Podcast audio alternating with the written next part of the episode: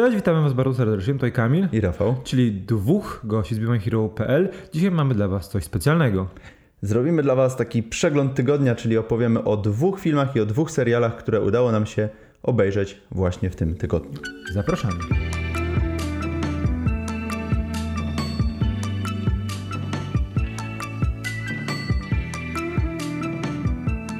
Scary Stories to Tell in the Dark, czy jak chce polski dystrybutor, upiorne opowieści po zmroku, to film promowany nazwiskiem Guillermo del Toro, y, mimo że tak naprawdę jest on tutaj tylko producentem i współscenarzystą. Reżyserem jest Andre Ovredal, y, twórca norweski, twórca m.in. takiego norweskiego filmu jak Łowca Troli.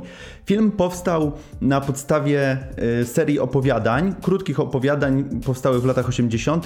o tym samym tytule, czyli Scary Story to Tell in the Dark. Mm, I mamy tutaj taki typowy schemat, który pojawia się w ostatnich czasach w kinie, tym takim ala nowej przygody y, gdzie mamy grupkę dzieciaków, które mają, muszą stawić czoła jakiemuś złu, które się czai w ich małym jakimś miasteczku zapomnianym przez amerykańskie władze. Mm, tutaj mamy czwórkę bohaterów, którzy w noc Halloween postanawiają wybrać się do nawiedzonego, opuszczonego domu, który znajduje się gdzieś w lesie u nich w miejscowości, mm, gdzie y, wokół tego domu narasta taka legenda, że kiedyś była tam przetrzymywana pewna dziewczyna, y, Sara Bellows, która y, była lekko upośledzona i jej rodzina trzymała ją w zamknięciu, a ona opowiadała różnego rodzaju straszne historie.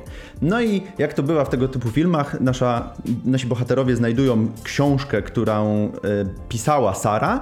Już wszyscy wiemy chyba jak to się skończy. Oczywiście zaczynają się dziać różne nieprzewidziane, złe rzeczy, które, którym nasi bohaterowie muszą stawić czoła, które muszą pokonać. Oczywiście nie do końca wiedzą jak to działa, nie do końca wiedzą co zrobić. I jak to bywa w tego typu filmach, oczywiście Y, każdy zaczyna albo tracić zmysły, albo powoli zaczynają ludzie znikać, ginąć. Niestety y, film wpadł w najgorszego, w najgorszego rodzaju y, pułapkę, czyli jest bardzo przewidywalny, jest bardzo mm, odtwórczy. Tutaj skupia się jakby na takich the best of scary, scary stories, gdzie mamy po prostu, które w większości były nam przedstawione w trailerach, więc seans dla mnie polegał tylko i wyłącznie na odhaczaniu kolejnych scen i kolejnych strasznych opowieści czy kolejnych upiorów, które widziałem w trailerze. Zatrzymajmy się na chwilę przy naszych bohaterach. Jest ich czwórka. Mamy Stellę, Augiego, Chucka i Ramona. Jednak nie są oni tak dobrze zarysowani, jak mogliby być.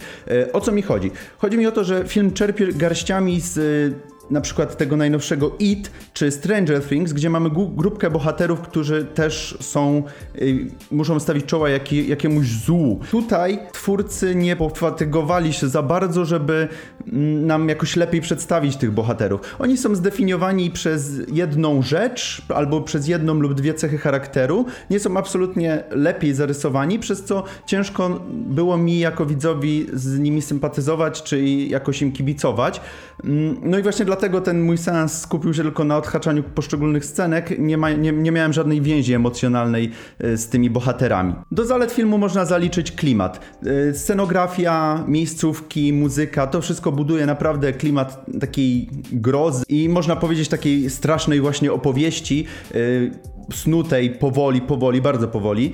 Y, przez cały jakby seans. Y, dodatkowo dużym plusem są tutaj oczywiście użyte przez y, twórców praktyczne efekty specjalne, które widać w wielu scenach, jednak niestety jak dla mnie użycie pomieszanych tych efektów specjalnych, szczególnie w końcowych etapach filmu, mm, dużo bardziej przeszkadzały mi te elementy CGI, które były właśnie pod koniec filmu coraz bardziej widoczne. Podsumowując, film ten miał być takim powrotem do tych strasznych opowieści w stylu gęsiej skórki, które miały mrozić nam krew w żyłach w trakcie seansu. Jednak wyszło niestety bardzo, bardzo, bardzo przeciętnie i y, ogólnie jeżeli miałbym polecać, to y, polecam obejrzeć sobie w domu, jak już wyjdzie na jakichś nośnikach za parę miesięcy. Glow wróciło do nas trzecim sezonem. Wrestlerki zawinęły się z Los Angeles i przeniosły do Las Vegas, by w hotelu kasynie Fantan szukać szczęścia. Ta seria porzuca wszelkie zainteresowania wrestlingiem, który schodzi na dalszy plan, a więcej czasu poświęca bohaterkom, ich relacjom romantycznym, rodzinnym i pogonią za szczęściem w biznesie. Glow od początku poruszało tematy związane z girl power, ale teraz seria, która, której gwiazdami jest Mark Maron, Alison Brie i Betty Gilpin, skupia się przede wszystkim na zagadnieniach etnicznych, społecznych i tych związanych ze społecznością LBGTQIA+. Przenosimy się na przełom roku 86 i 87, kiedy to drugie pokolenie emigrantów powojennych, bierzemy tu oczywiście pod uwagę II wojnę światową, wojnę w Wietnamie czy wojnę w Korei, dorasta i musi zmierzyć się z uprzedzeniami etniczno-rasowymi, problemami mniejszości seksualnych oraz dziejącą się w tle epidemią AIDS. Trzecia seria świetnie balansuje pomiędzy tym, co już znajome, a tym, co nowe. Bo oczywiście wrestlerki ciągle wychodzą na ring niemalże codziennie i zabawiają publiczność w Las Vegas, ale stajemy się świadkami rozwoju ich karier, obserwujemy ich związki romantyczne, rodzinne, a także coraz mocniej zaznaczone w tej serii próbę emancypowania kobiet, ale z naciskiem na biznes i szukanie swojej pozycji w przemyśle rozrywkowym. Jeśli podobały się Wam serie pierwsza i druga, to choć troszeczkę różniąca się od pozostałych, seria trzecia jest na pewno dla Was. Musicie ją obejrzeć. Japonia wydaje się nam specyficznym krajem, a jej kultura zdecydowanie różna od tej amerykańskiej i europejskiej. Ale co by było, gdybym powiedział wam, że w jednej dziedzinie nie różni się zupełnie od naszej, a tą dziedziną jest seks i pornografia. The Naked Director, a po polsku Nagi Reżyser, to historia rozwoju przemysłu porno w Japonii w latach 80.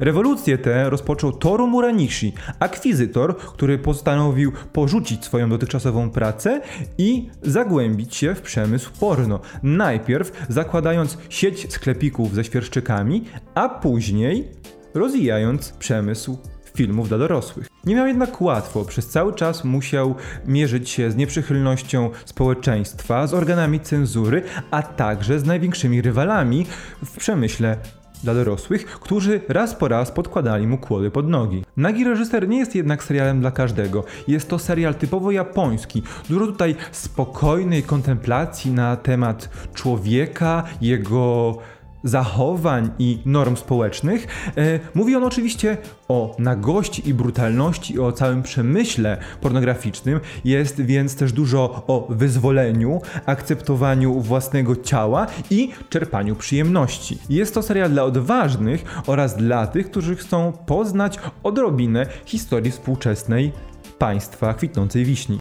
Czas teraz porozmawiać sobie o Toy Story 4 o bajce. O animacji, e, którą kojarzymy z naszego dzieciństwa. Kolejnej w ogóle po Królu Lwie i po Alladynie i po wszystkich tego typu stworach. E, no tak, tylko że to jest. Bliskie naszemu sercu. Tylko to jest po prostu tylko, kontynuacja. To jest kontynuacja, a nie e, adaptacja. E, tak, mieliśmy sporo wątpliwości przed premierą, czy to się w ogóle uda, czy w ogóle ma sens kontynuowanie Y, tej serii, która moim zdaniem miała idealne zamknięcie w, w trzeciej części, która wyszła w 2010 roku. Mm, tam to, ta cała trylogia tworzyła taką pełnię. Mhm. Y, więc podchodziłem też trochę jak pies do jeża do, do tej czwartej części. Ale właśnie, bo o czym opowiada i na czym skupia się tak naprawdę ta czwarta część tej historii? W głównej mierze jest to historia o chudym, który przeżywa y, swego rodzaju załamanie, takie trochę kryzys, bo... Wieku średniego.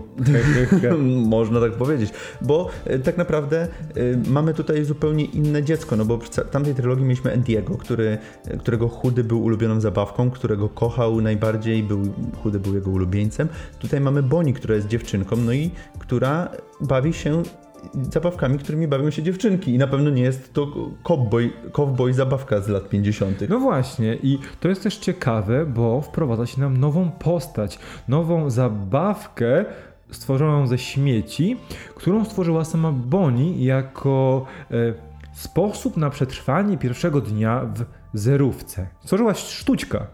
Sztuczka, który jest właśnie odpadkiem e, i który musi się odnaleźć, nauczyć bycia e, zabawką. No i tutaj do akcji wkracza chudy, który oczywiście bierze wszystko na klatę i sam e, musi sam musi jakby zapoznać go z tym, co tak naprawdę zabawki robią. Tak, bo zobacz, bo też Chudy przeszedł bardzo ciekawą drogę, bo on wie już teraz, że na tym etapie swojego życia bycie z dzieckiem jest najwspanialszą rzeczą i on wie, że trzeba zrobić wszystko, aby dziecko było szczęśliwe.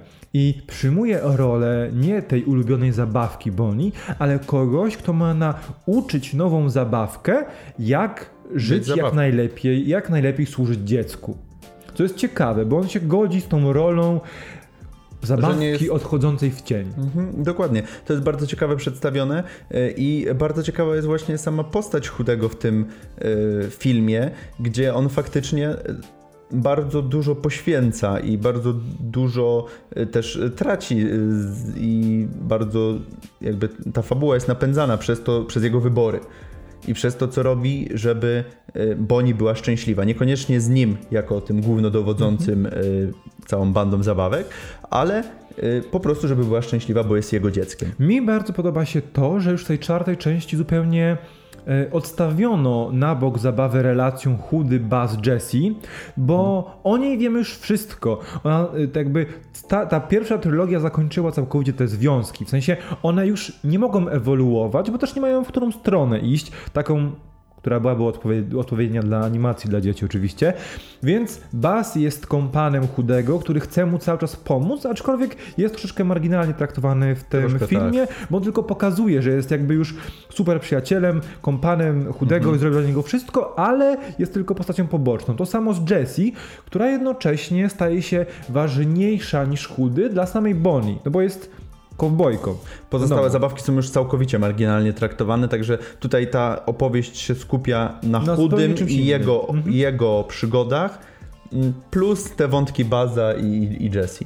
No bardzo mocno w samych zwiastunach było zaznaczone to, że pojawi się Bo Bip, która była jakby zupełnie Zniknęła pominięta po w trzeciej części. Tutaj dostaje sprawiedliwość dla pastereczki, e, ale mamy też postacie całkiem nowe, bo oprócz Sztućka, Sztućka jest chociażby Gabi Gabi, która jest przedstawiana nam na początku jako ta antagonistka całego filmu, ale to tak nie do końca jest z nią, jak można byłoby się spodziewać. Dokładnie, ale więcej wam nie powiemy ze względu na spoilery. Yy, idźcie do kina i yy, oglądnijcie ten film, bo warto. Jest warto. to film, który naprawdę porusza w bardzo dojrzały sposób takie kwestie właśnie yy, trochę przemijania i tego... Przystosowywania się do nowych rzeczywistości. Do zmian. Tak. Przystosowywania się do zmian głównie i o zmianach też jest ten film. Także no jak to u Pixara bywa zazwyczaj, mamy coś dla dzieci, ale i dorośli znajdą sporo dla siebie. Dlatego my podchodziliśmy z obawami do tego filmu, ale po seansie powiemy wam, że to jest... No, że tego się nie spodziewaliśmy. No ja na pewno nie. I od tej strony fabularnej i także od strony technicznej, bo... No wygląda to cacuszko. Cud, cud Także malina. dla wszystkich tych, którzy kochali Toy Story, jak ja w dzieciństwie, dla tych wszystkich, którzy chcą zobaczyć kolejną solidną animację Pixara i Disneya, Toy Story jest właśnie dla Was. To były wszystkie propozycje, o których chcieliśmy Wam powiedzieć w tym przeglądzie tygodnia. Dajcie nam znać w komentarzach, który z którą z wymienionych pozycji przez nas obejrzeliście, która Wam się podobała, która Wam się nie podobała, czy macie, czy chcecie może podyskutować z nami o którejś z nich. Pamiętajcie, żeby wpadać też na nasze socjale, odwiedzić naszego Facebooka, Instagrama i Twittera. Tam znajdziecie dużo więcej naszych opinii. A my się już żegnamy. Do zobaczenia następnym razem. Cześć!